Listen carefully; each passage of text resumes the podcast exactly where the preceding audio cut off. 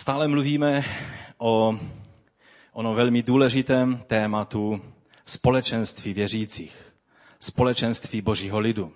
Mluvíme o tom, co znamená, eh, že jsme jak v obecenství s naším pánem, tak v obecenství mezi sebou jako bratři a sestry téhož těla Kristova. A já jsem vděčný za ty dva týdny, které jsou za námi, za slovo, které přinesl bratr Indra eh, a které se týkalo eh, našich manželství, rodin, ale nejen toho a vlastně dalo to naději pro nás, že i když uděláme ne všechno tak, jak by se mělo, tak Bůh nám pomáhá i napravovat naše chyby a, a, a dává možnost, že můžeme žít s božím požehnáním, i když jsme lidé chybující. Tak i minulý týden, když sestra Vlasta Chavibulin přinesla Boží slovo, tak to, bylo pří, to byla přímá výzva eh, k nám, aby Boží láska se projevovala v nás, protože bez, Boží lásky není možné, není možná koinonie, není možné společenství Božího lidu. Já budu volně navazovat na to, co už bylo tady řečeno vlastně od počátku nového roku. A text, který bych k tomu chtěl přečíst a ve kterém je obsažen i tento druhý verš druhé kapitoly první Petrovi, tak bych to přečetl pro kontext už od první kapitoly 18. verše po druhou kapitolu třetí verš. Budu číst z Bible 21. století. Víte přece, čím jste byli vykoupeni ze svého marného životního způsobu zděděného po předcích Nebylo to pomíjivými věcmi, stříbrem ani zlatem, ale vzácnou krví Kristovou. Ten byl jako beránek bez vady a poskvrny. Předem byl vybrán už před stvořením světa, ale teď na konci času byl zjeven kvůli vám. Díky němu věříte v Boha, který ho vzkřísil z mrtvých a oslavil jej, aby tak vaše víra a naděje směřovala k Bohu. Když jste poslušností pravdě očistili své duše k nepředstírané bratrské lásce, milujte vroucně jedni druhé z čistého srdce. Nejste přece znovu zrození z pomíjivého semene, ale z nepomíjivého, skrze živého, živé a trvalé boží slovo. Vždyť každý člověk je jak tráva. Všechna jeho sláva jako polní květ. Usíchá tráva, kvítí uvadá, slovo hospodinovo však věky přetrvá. A to slovo je evangelium, které vám bylo zvěstováno. Odhoďte proto všechnu zlobu, každou lest, pokrytectví, závist a všechno pomlouvání. A jako čerství novorozenci se dožadujte neředěného mléka Božího slova, abyste jím rostli ke spáse pokud jste ovšem okusili, jak laskavý je pán. Je to, myslím, velice praktické slovo a velice příjme, které nás oslovuje, jak napomíná, tak ukazuje i nádherný obraz, o kterém bych chtěl dnes mluvit. Nevím, jak vy, ale myslím, že si všichni přejeme, aby už bylo jaro. Ono to dnes venku vypadá tak, že jaro snad už bude. Já nevím, oni sice hlásí ještě stále mráz a možná ještě i sníh, ale snad někdy už to jaro přijde. A víte, na vesnici pro, pro nás, kteří jsme žili ve městě dlouhou dobu, my s manželkou jsme žili prvních 25 let manželství, tak jsme žili buď v centru města nebo na sídlišti, takže a manželka se vlastně i narodila na sídlišti, sice v Karvíne, ne tady v Těšíně, takže eh, teď těch posledních pár let je život na vesnici, my si ho tak užíváme a, a je, nám, je nám to všechno takové velice vzácné a, a hezké. Jedna z věcí, která e, na vesnici, ve městě to nezažijete, ale na vesnici je možné to spozorovat. S jarem vždycky přichází to, že z těch všelijakých ovčínů a, a, a e, jiných míst e, vyjdou na pastvu ovce a kolem nich se hemří skotáčivá jehňátka. Taková hezká, jak jsou tam. A my, protože jsme se fakt fascinovali tou vesnicí, tak jsme si před Vždycky jsme měli nějaké ty ovečky, aby nám pomohly vypásat trávu a abychom nemuseli tolik kosit, ale v tomto roce jsme se rozhodli, že necháme dvě ovečky i přes zimu. No a teď ještě, ještě, ještě nemůžou pořádně ven, ale už, už máme taky přírůstek do toho našeho malého stádečka, eh, dva malé beránky, já vám je potom později ukážu. Oni totiž, eh, oni, oni jsou totiž, to jsou takové černé ovečky, oni nejsou bílé, takže proto jako dekorativní snímek jsme vybrali bílé ovečky, tak jak si představujete ty správné beránky.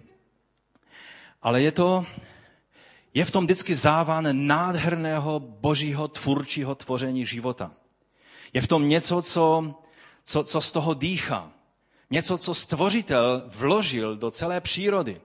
A víte, není divu, že lidé, kteří chtěli uctívat Boha ve všech náboženstvích, kromě křesťanství, ale i v takové té náboženské formě křesťanství, stejně se to projevilo, že lidé, když viděli, jak se všechno probouzí k životu, jak, jak se rozmnožuje, jak, se, jak, jak roste, tak oni říkali, to musíme začít uctívat. V tom je Bůh. A začali uctívat vlastně přírodu jako, jako Boha. A vlastně každé náboženství má nějakou formu um, Boha, přírody a, a jsou různé obřady a mnozí ze svět chtěli a náboženští křesťané chtěli i z, e, vlastně z Velikonoc udělat takový svátek jára, nového života, probuzení se k životu a tak dále.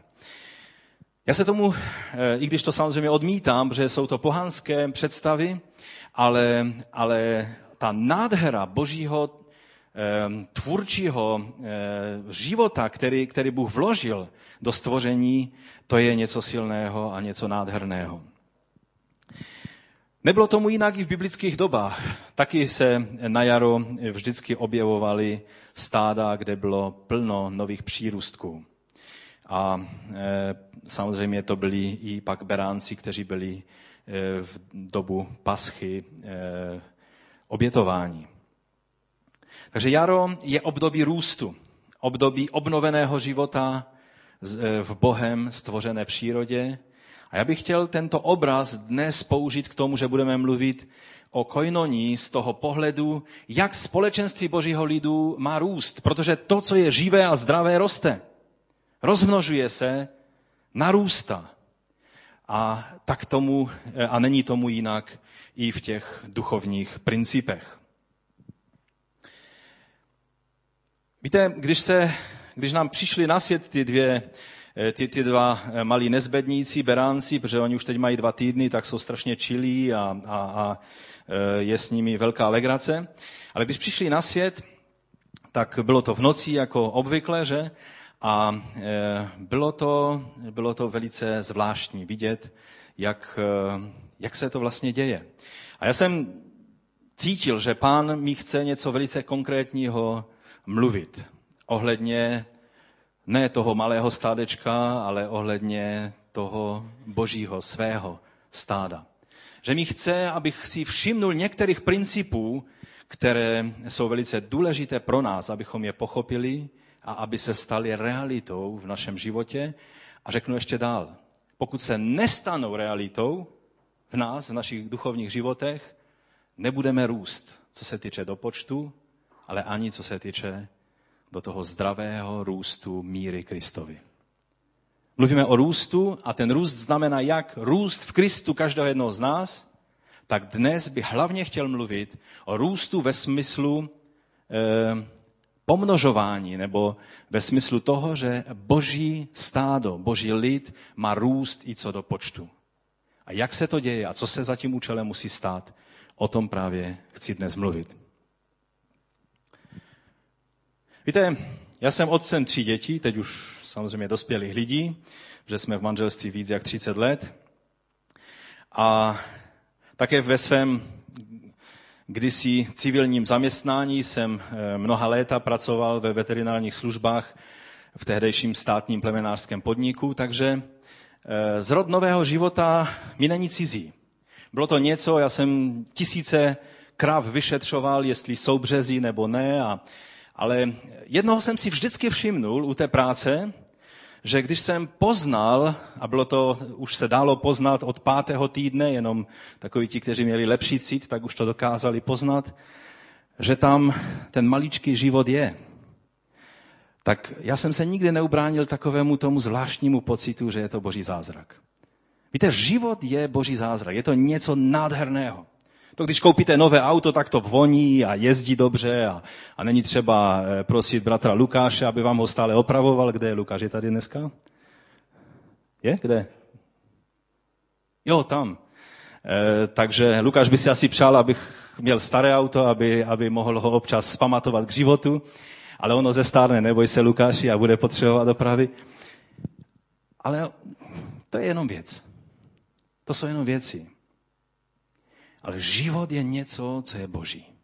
Život je něco, co dává Bůh. Je v tom ta, ta nádhera. Ale jak jsem vám už řekl, byl jsem na to zvyklý a, a nějak eh, to nebyla nová věc pro mě, ale teď v, tomto, v této situaci jsem najednou cítil, že mě Bůh chce něčemu skutečně naučit, něco e, nám dát pochopit. Tak já se vám omlouvám, že dnes na té takové velice komplexní ilustraci se vám budu snažit předat tento, tento princip.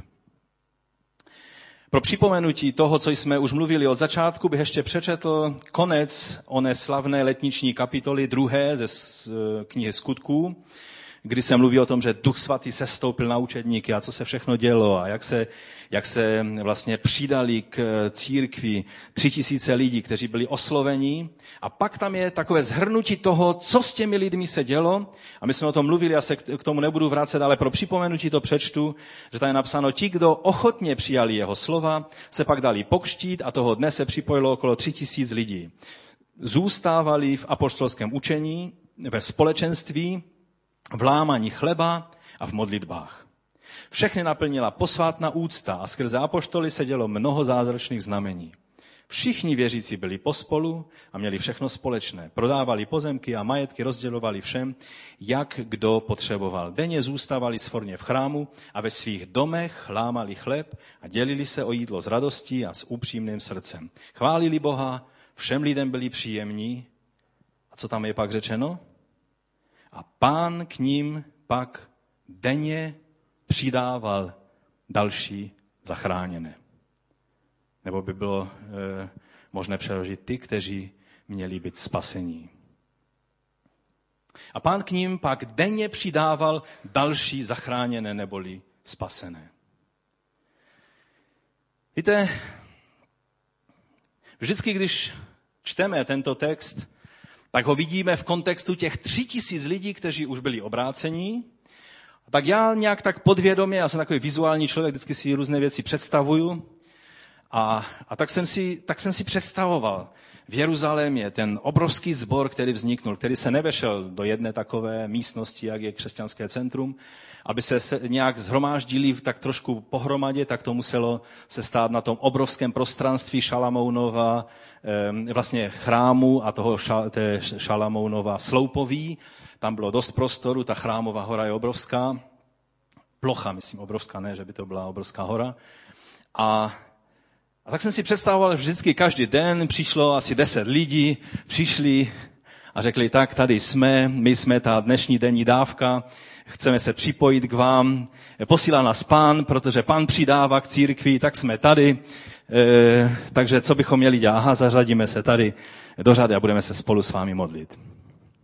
Já nevím, jak byste si to představovali. Uvažovali jste někdy nad tím, jak se to dělo? Pán denně přidával. Jak se to dělo? To je právě ta otázka. To je dobrá otázka. Můj první bod je, že růst společenství Božího lidu se děje tak, že je to pán, který přidává nové spasené lidi. Či to je ta první věc, na které se doufám zhodneme, když někdo nesouhlasí, přijďte za mnou, můžeme povykladat o tom pozhromáždění. To nás nepřekvapuje, to není bod, který by vás měl překvapit. To je věc, se kterou každý souhlasíme. Amen? To je věc, která je zřejmá a my s takovým klidem vlastně konstatujeme tuto větu, protože si říkáme, no tak když pán chce přidat, přidá, když nepřidá, nepřidá. Já s tím nemám nic společného.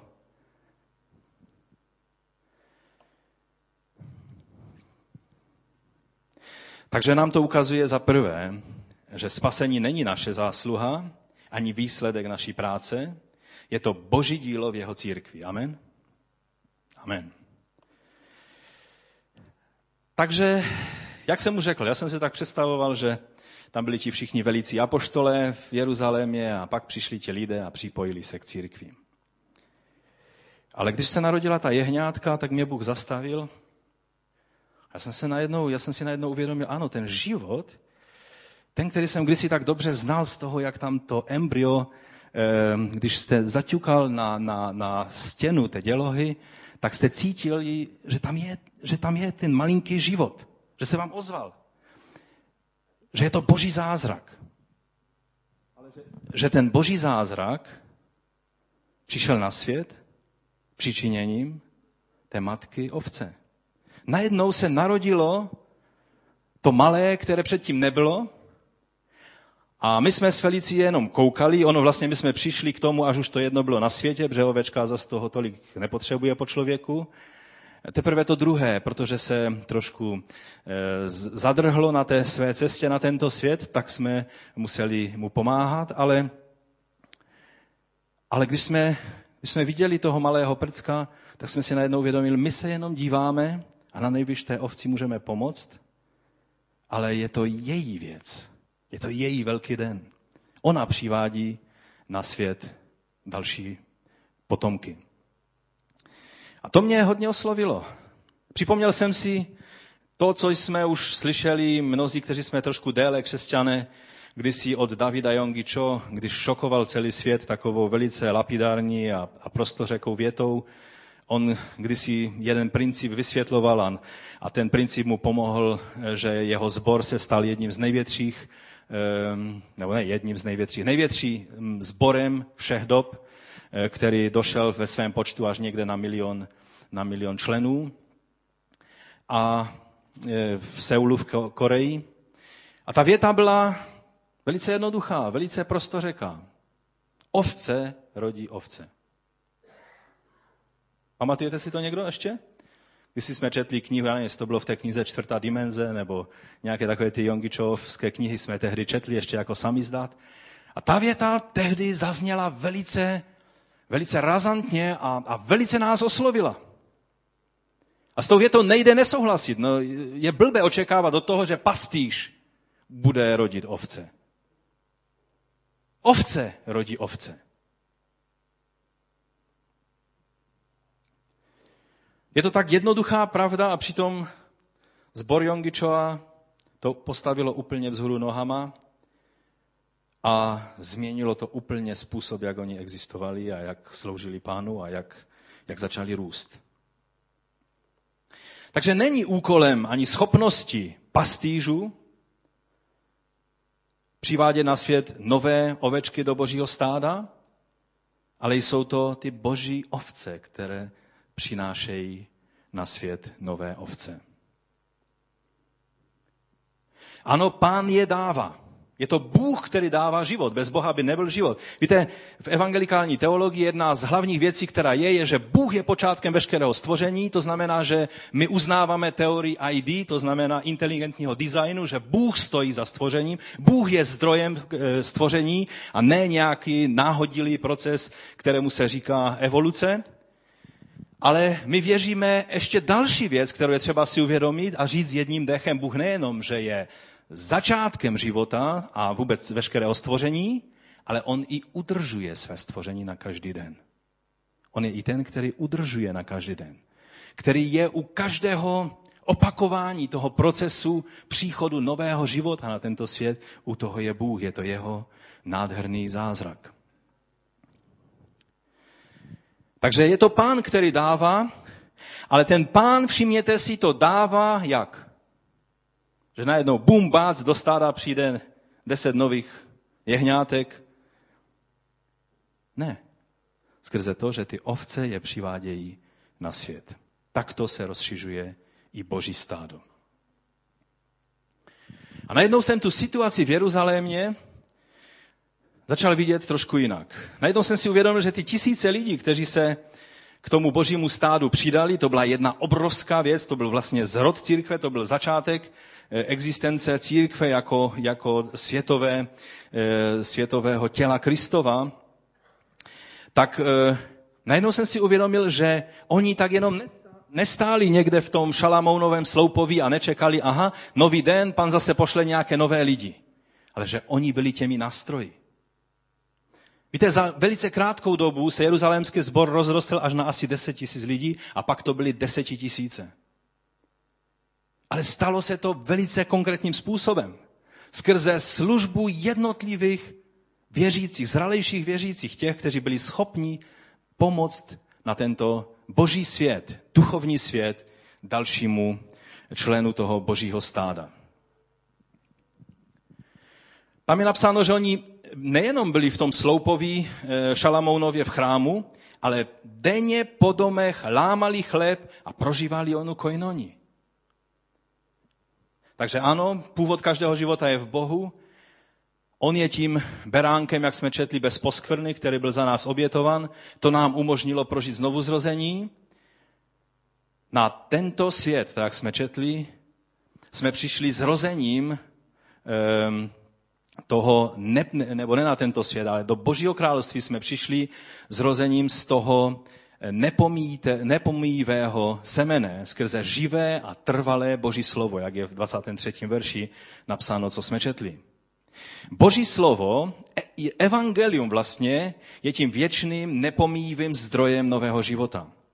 Je to vlastně to boží símě, ze kterého pocházíme a e, pokud si představujeme, že to bylo tak, že, že ti učedníci eh, nebo ti noví lidé, ti zájemci dostali nový zákon od apoštola Petra a on jim řekl, tady si to přečti, tam se dozvíš, co máš dělat, no a pak se uvidíme v eh, Šalamounově sloupoví, v chrámu. Tak to nemohlo být. Víte, i z jednoho důvodu to vůbec nemohlo být, protože evangelium ještě nebylo napsáno. On jim neměl co rozdávat. Ještě nebyly Gedeonky, ani e, nebyly takové ty Bible, co teď mládež e, si nechala vytisknout za velké peníze. Skvělý nástroj pro to, abyste mohli dát e, svým kamarádům. Oni nic takového neměli. Oni neměli ani svítky, protože ty svítky byly dražší než třeba vaše auto nebo váš dům, takže to se tak nerozdávalo jenom, že? Tady máš svítek, přečti si. Svítky Tóry byly velice pečlivě chráněné. Byly v synagogách. Jenom ti největší učenci měli svítky. Ono je taky pravda, že ne všichni uměli tehdy číst. Ono i dneska ne všichni umějí číst, že? Ale, nebo teda umějí číst, ale neví, co čtou a nechce se jim číst. Čtení je jedna ze základních potřeb člověka. A, ale o tom nechci dneska mluvit. Ale kdysi evangelium se muselo k lidem dostat jinak, protože kdyby to záleželo na tom, že si přečtou nový zákon, tak by neměli co číst, nevěděli, jak to přečíst a nedostali by se k němu. Rozumíte? Byla to jiná situace. A přesto evangelium se k těm lidem dostávalo. Jak? Skrz ty lidi. Oni je měli ve svém srdci, Bůh se jim dal zrodit do nového života a oni byli těmi, kteří předávali to poselství, to kerygma, to poselství evangelia předávali dál. Čili evangelium bylo inkarnované evangelium, chcete-li bylo evangelium, které procházelo skrze životy těch lidí, kteří ho nesli na sobě. Rozumíte? Nebyla to kniha, kterou mohli dát. Nový zákon vůbec neexistoval, starý zákon existoval eh, ve svítcích Tory a proroků, ale životy těch lidí v jejich ústech bylo evangelium. Ono je hezké to, co citujeme Františka z Asizi, že že máme kázat evangelium stále a občas taky k tomu použít i slova.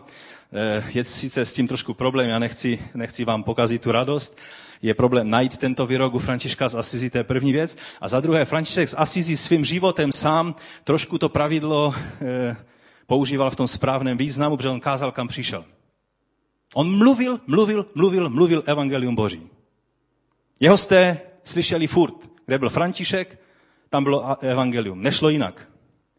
Rozumíte? Čili on žil evangelium, ale život je taky to, že jsme svědectvím a že, a že evangelium přinášíme těm, se kterými žijeme. Jinak oni si řeknou, to je taky slušný člověk, to je taky dobrý člověk. Vidíte, a nemusí být křesťan a stejně je taky šikovný. Rozumíte? Je důležité, aby lidé věděli, že to, co je dobré ve mně, to jediné dobré, co je, to je z Evangelia Kristova. Ten nový život, který je v nás.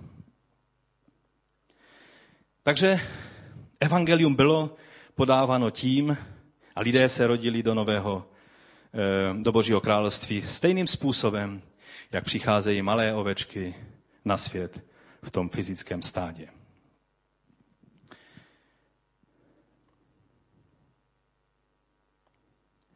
No a teď pojďme na druhý bod. Nejenom narození, ale i první kroky ve společenství jsou výsledkem vzájemné pomoci těch, kteří jsou v tom stádě dospělejší ve víře. Je to přirozené a nutné. Víte, to je princip, který je třeba ještě víc pochopit, než to, jak lidé přicházejí do toho duchovního světa, jak se znovu zrodí. Aby se znovu zrodili, je to skrze boží zázrak a spolupůsobení s tebou a se mnou, abychom pomohli lidem do toho duchovního světa. Lidé nevidí Krista, lidé vidí tebe a mě. Ale pak je tady druhá fáze. Když už někdo se obrátí a vydá svůj život pánu, tak řekneme haleluja, amen, chvála pánu. Pane, je to tvoje ovečka, postarej se o ní. A tady přichází ten druhý bod, který ukazuje, že nejen narození. Víte, na té ovci jsem si uvědomil, že jsou to velice důležité principy, které Bůh dal do stvoření, abychom i duchovně rozuměli, jak to je. Ono v divoké přírodě eh, je to ještě důležitější, aby ty principy fungovaly, protože ovečky mají aspoň toho pastýře. Když jsou takové trošku, že mají lange Leitung a nepochopí hned všechno, tak je tam pastýř na blízku, který jim pomůže. A, a když oni si neví rady, anebo s tím porodem je třeba pomoct, tak pastýř je tam na blízku. Ale ve volné přírodě tam není pastýř na blízku. Tam jsou odkázaní jenom na tu kojnoní těch svých spolu bratří a sester z toho stáda. A tak eh, je tam ještě další faktor a to je to, že jsou predátoři, kteří jsou odhodláni okamžitě každou chybu potrestat tím, že vás sežerou. Ono bychom byli ukáznější křesťané, když by byli predátoři kolem nás, kteří by nás sežrali, když bychom udělali nějakou chybičku, že? Ale, ale jsou to, jsou to principy, které ukazují, jak je důležité to, abychom jako společenství vnímali tu potřebu si vzájemně pomáhat na nohy, když má ten, kdo se znovu narodil do Božího království a má problém se postavit na nohy, abychom mu pomáhali, abychom byli u něj, abychom ho nenechali o samotě. Já vám teď ukážu úryvek z filmu, který mě kdysi dávno v té souvislosti velmi, velmi oslovil. Já jsem ho kdysi na jedné skupince už ukazoval, ale je to, je to příklad z filmu Serengeti a, a je to jenom samozřejmě jeden úryvek, je o, zvířat, o, o zvířetí, které je vlastně jedno z nejškaredějších zvířat, vám řeknu tak zcela upřímně. Dokonce zoologové říkají, že má přihlouplý výraz to zvíře. Je to pakuň, e, říhany, který žije v Africe, ale, ale má jednu vlastnost. Žije zaprvé ve velkých stádech, až desetitisícových a, a větších.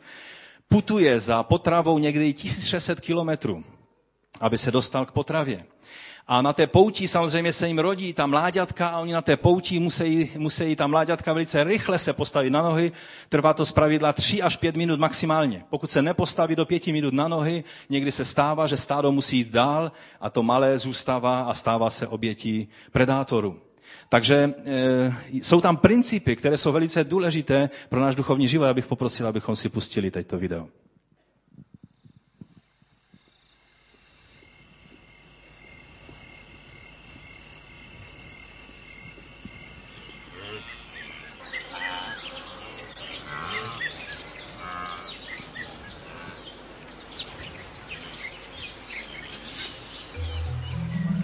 Samozřejmě jsem vás ušetřil porodu, ale hned po porodu to maličké je na nohou a tak neohrabaně se snaží stát na nohou. Ne každý bratr a sestra, že má pochopení a občas se stane, že svým neopatrným eh, krokem eh, vás toho, toho nového malého bratříčka zhodí z nohou.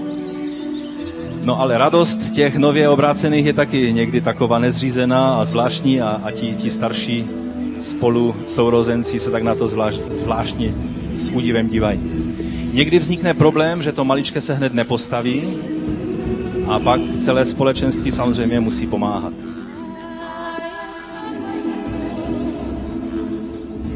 Protože je třeba se zvednout a jít, protože celé stádo musí být na cestě.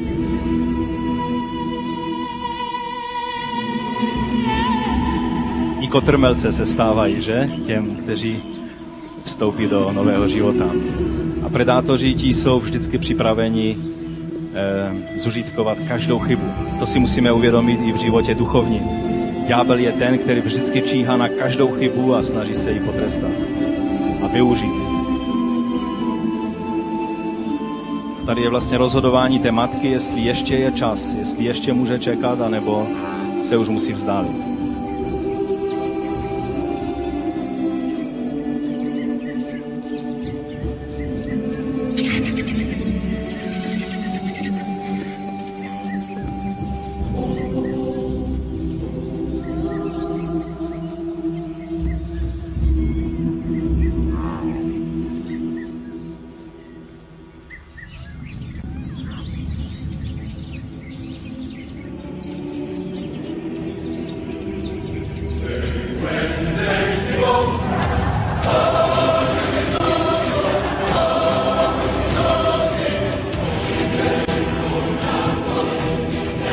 První kroky ve víře nejsou moc pevné, jak vidíte, tak to s ním loncuje nalevo i napravo.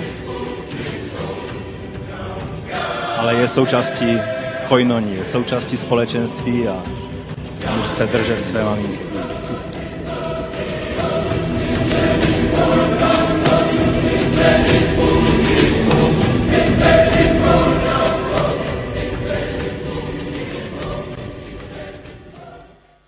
Takže myslím, že jste pochopili, jaká je lekce z tohoto krátičkého filmu. Mně se to velmi líbí, protože tam je vidět, jak oni spolupracují, jak mají zájem.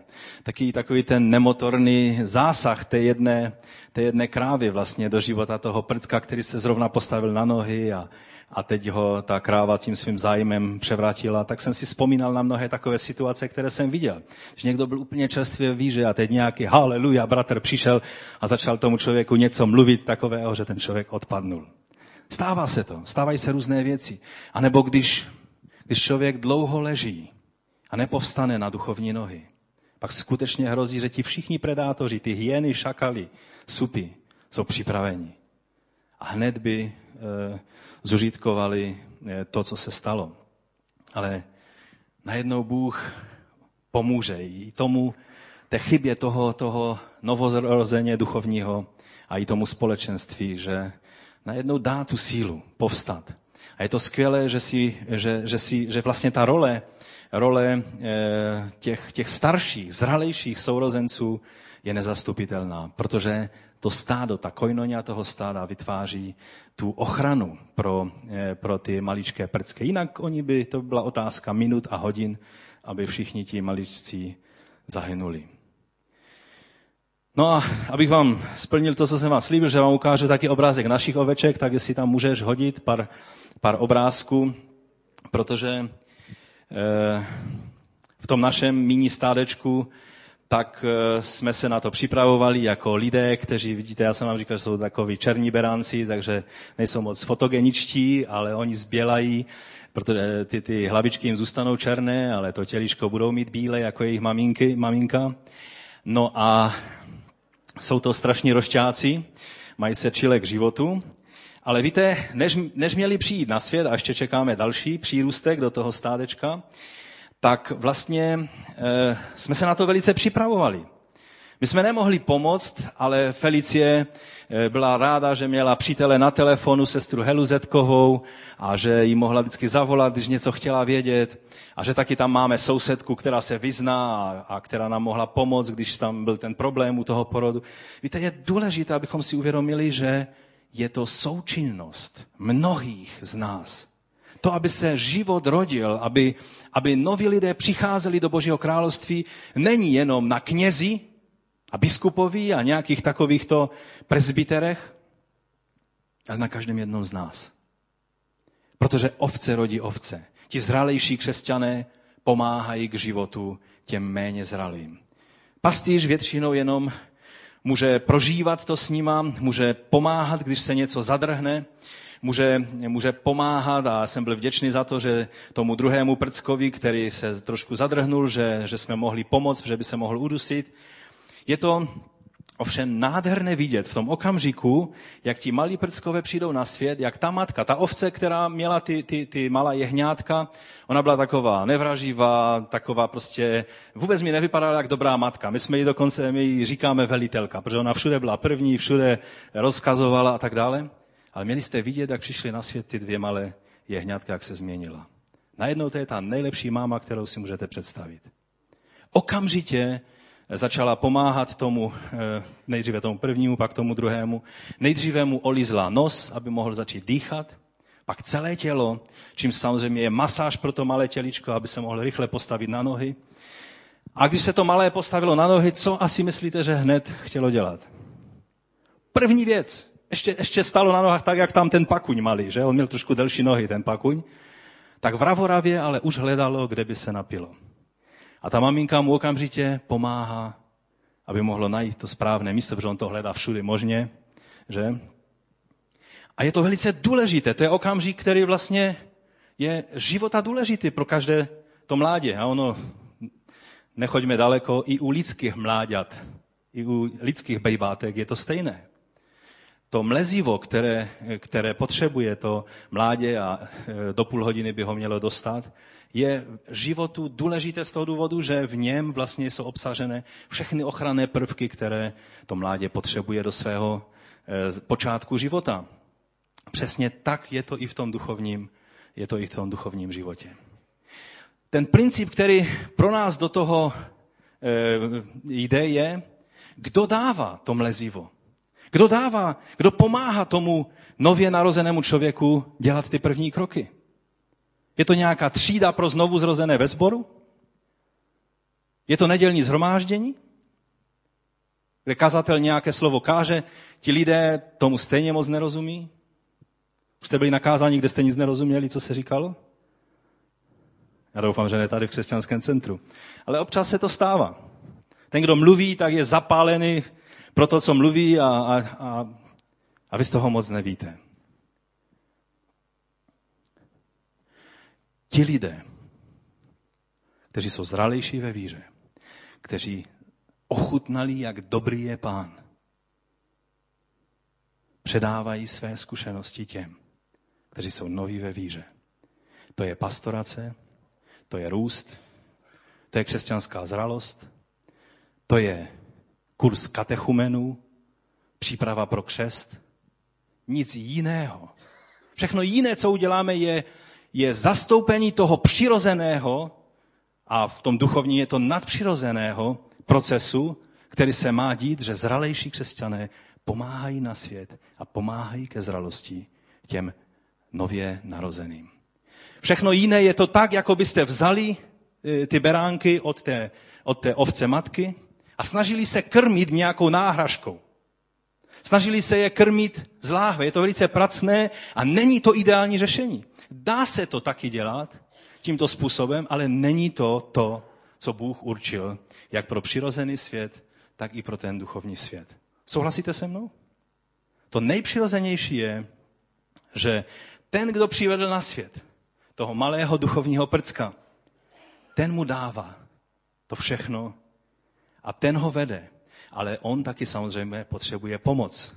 Potřebuje eh, dobré krmivo, na kterého zavede pastýř.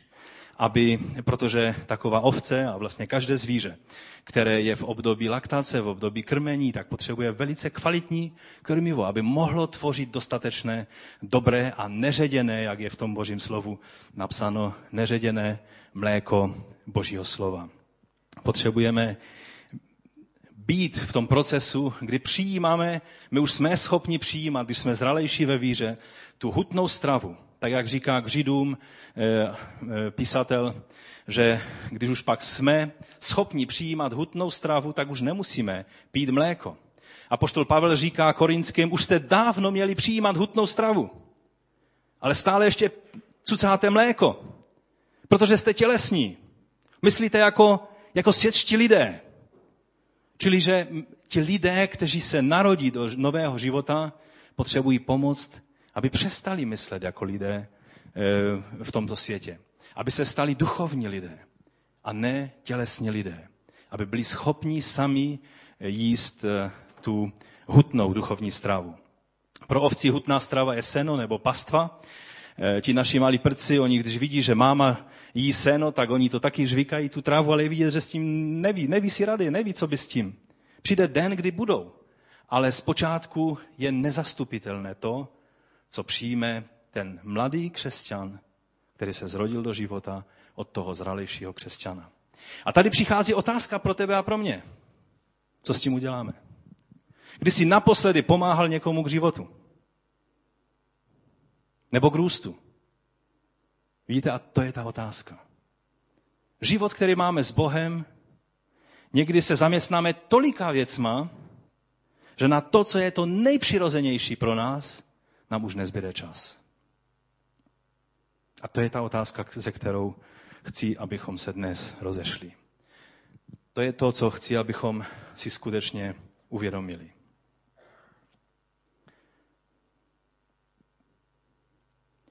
Takže jsou to, a to je vlastně, to už jsem tak nějak vstoupil a vysvětlil, ten třetí bod, že jsou to ovce, které dávají mléko malým ovečkám. Jsou to zralí křesťané, kteří dávají to duchovní mlezivo, to duchovní mléko, to nefalšované, neředěné duchovní mléko eh, Božího slova těm eh, nově narozeným do Božího království. Protože stejně jako, jako voda, stejně jako krev a víno, pak i mléko, to jsou čtyři tekutiny, které v Biblii představují život. A mléko má tu jednu zvláštnost, že je to pokrm a že tento pokrm, jak se dostává k tomu, kdo ho, kdo ho přijímá. Když se někdo jednou zeptal v New Yorku dětí, jak se produkuje mléko, tak oni řekli, že v továrně. Oni v životě krávu neviděli. Ale tady snad nejsme v New Yorku, takže víme, že mléko pochází, prochází životem toho zvířete, ať je to koza, ovce nebo kráva. V našem případě samozřejmě my kozí mléko nepijeme, že kromě Felicie, ale, a pár jedinců, ale mléko je, je potravina, která prochází životem toho dárce, který nám ho dává. Je to tak? Spolupracujte se mnou. Je to tak? Zhodneme se na tom? Proč potom čekáme, že to duchovní mléko těm nově narozeným do Božího království se bude dostávat těm lidem ze supermarketu? Nějaký prášek zamíchaný do vody. Tam je řečeno neředěného mléka, ale ono přesnější překlad by byl nefalšovaného mléka. Nefalšované. Jak to je ve studijním překladu? Máte někdo studijní překlad? Víte, to nám ukazuje, že způsob, jak se nově narozený do Božího království člověk má dozvědět základní principy duchovního života není to, že mu dáme příručku, že mu řekneme, tady máš Bibli a čtí, ano, Bůh dělá zázraky. Jsou lidé, kteří se nesetkali se žádným křesťanem, vzali Bibli do rukou, znovu zrodili se a žili podle Bible a jsou dobří křesťané. To je výjimka, která potvrzuje pravidlo. Ale pravidlo je to, že ten nově narozený do Božího království člověk se má dozvídat ty první principy ne od kazatele, ne od pastýžů ve sboru, kteří jsou vlastně presbyteři, jsou strážci stáda, ale od těch, kteří to prožívají, kteří jsou o krůček dál ve víře, ale vzdálenost mezi nimi ještě není tak daleka, aby nerozuměli situaci, co prožívá ten nově narozený člověk. A to mléko prochází životem toho člověka k tomu duchovnímu miminku. Víte, pastýř není příliš, příliš příjemná bytost pro ty, pro ty ovečky. Ano, dobrý pastýř, že on je ochraňuje a vede na dobré pasty a tak dále. Ale jinak ty ovečky toho pastýře vždycky e, berou jako toho, který je chytá, když potřebují dostat nějakou injekci, nebo dokonce ještě jiné nepříjemnější zákroky. On jim postaví do cesty plot, když nemají jít tam, kde by chtěli jít, A ta tráva za tím plotem vždycky je zelenější než před tím plotem. Ne, nepřipomíná vám to práci pastorů ve sborech? Vy jste tak natření pro něco a přijdete za pastorem a řeknete, to je úplně ten nejúžasnější kniha nebo nejúžasnější směr, který jsem objevil za posledních 20 let v duchovním životě a, on, a pastor vám řekne, no ale je tam určitě jeden vážný problém. To všechno je hezké, ale, ale je to vzdálené tomu, co říká Bible. To možná funguje, ale není to na základě Božího slova. A ta ovečka se cítí, že jí ten pastýř postavil do cesty plot. A ta tráva vypadá tak zeleně za tím plotem. Někdy se ten plot musí té ovečce do cesty postavit proto, aby nepošlapali veškerou trávu, aby pak mohli jít na tu další trávu, aby v tom byla určitá systematičnost. Už jste slyšeli, že vás někdo vedl k systematickému studiu Božího slova, nejenom tak, že dáš prst, tam, kde položíš prst, to si přečteš pro tento den a jdeš dál. A najednou slyšíte, měl bys číst pravidelně, měl bys si za rok přečíst Biblii po pořádku, v nějakém systému. Dej si do toho nějaký, nějaký, nějaký pořádek. To jsou omezující věci. To je role pastýře. Když je ovečka nemocná, někdo musí tu nepříjemnou práci té ovečce udělat, aby jí bylo pomoženo. To je role pastýře. Ale ta, ta, ta maminka ovce, která má to dobré mléko, to je něco jiného. Tam je jenom povzbuzení a jenom dobré věci. Je legrační vidět, jak, jak ti malí, malí prcci nezbedové se vzdáli, že sníh bylo něco pro ně zajímavé, tak to olizovali a všecko hrali si s tím sněhem. A ta maminka, když viděla, že už se vzdali příliš daleko, tak jenom zavolá, oni jsou oni. Protože oni se cítí bezpečí. Je to tak. Je to tak a tak to má fungovat v životě každého jednoho z nás. Otázka, kterou chci každému jednomu z nás položit je, jsme duchovně plodní takovýmto způsobem? A nebo se něco zadrhlo? To je otázka, kterou chci, abychom se za to modlili. Povstaňme k modlitbě.